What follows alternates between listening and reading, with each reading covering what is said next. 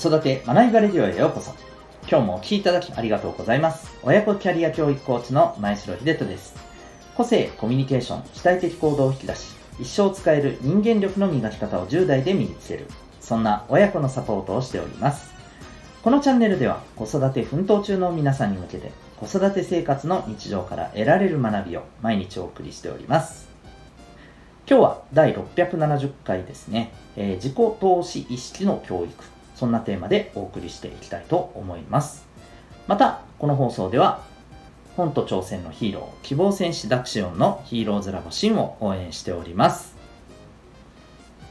さて、今日のテーマに行きたいと思います。今日はですね、えー、お子さんに、まあ、自分に投資するという意識をですね、やっ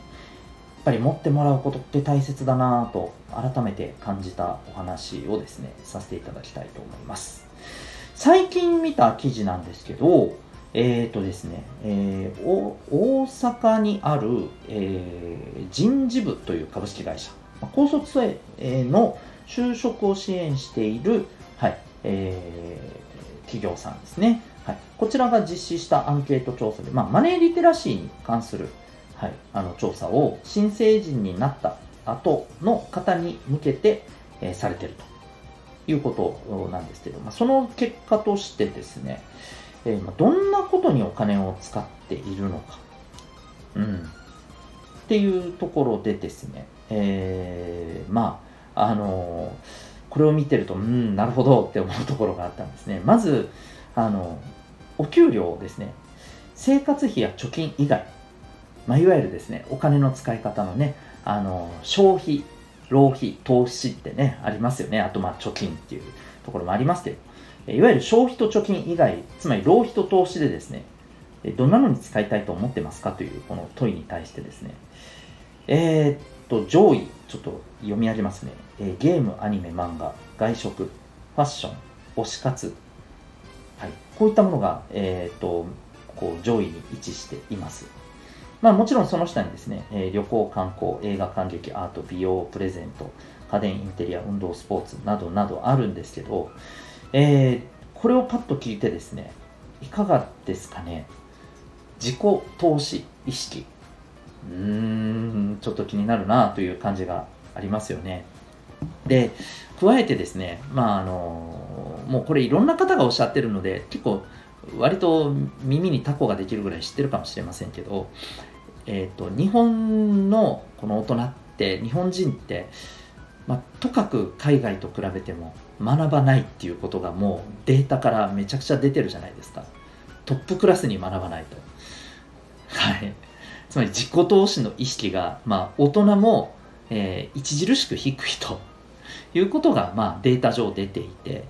まあ、ある意味、えー、それが、まあ、そのままこの新成人の子たちにも現れ始めているのかしら？というふうにねやっぱりちょっと思うところがあります。うん、でまあ例えば社会人になってですねお金の使い方が変化しましたかっていう問いに対してもですね、えまあ、大きな買い物ができるようになったっ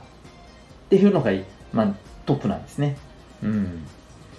で大きな買い物っていうところで、まあ、さっきの使い道をど何に使いたいっていうね先ほどの結果を合わせて考えるとうん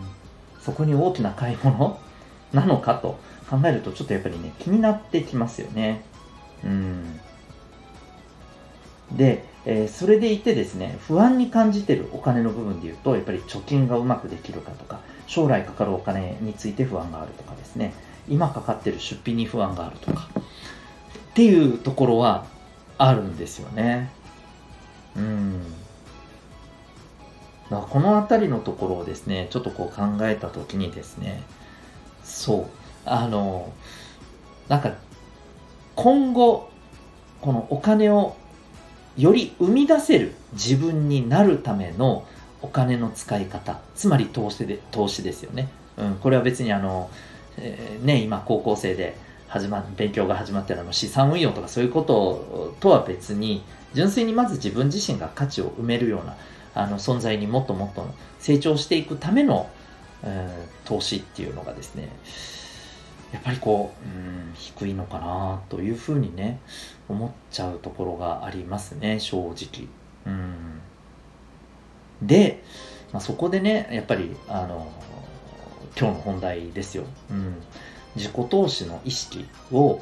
やっぱりこう子供の頃からですね育んでいく必要って本当にまあ今迫られてる、うん、結構大きな課題なんじゃないかなと教育の中でのですね大きな課題じゃないのかなっていうふうにね思うんですよね。はい、で、まあ、もちろん、えー、じゃあ今の、え、小学生中学生高校生の子たちにですねじゃあ自己投資せえってだじゃあ何何お金の使い方とかねそのあたりとかどういうことですかって思われる方もいらっしゃるかもしれませんけどまずお金の前に僕時間じゃないかなと思うんですよね。うん、時間をいかに投資するかというところが僕はすごく重要じゃないかなというふうに思っています。はい。なので、まず、あの自分を成長させるための、ね、まあ、本当にあの、まあ、大きな視点で、長い視点で言うと、えー、社会に出てから、まあ、本当にね、あの自分自身が、まあ、きちんと稼げる人間になるとかね、ちゃんとまあ経済的にあの困らない、ね、人になっていくためには、じゃあ今から何を学んで何を身につける必要があるのかっていうことをやっぱり考えていき、今からでもできることを、えー、きちんとね、意識して取り組む。なんか言われたから取り組むじゃなくてね、意識して取り組む。まあそんなね、あのー、こう、うん、そんな、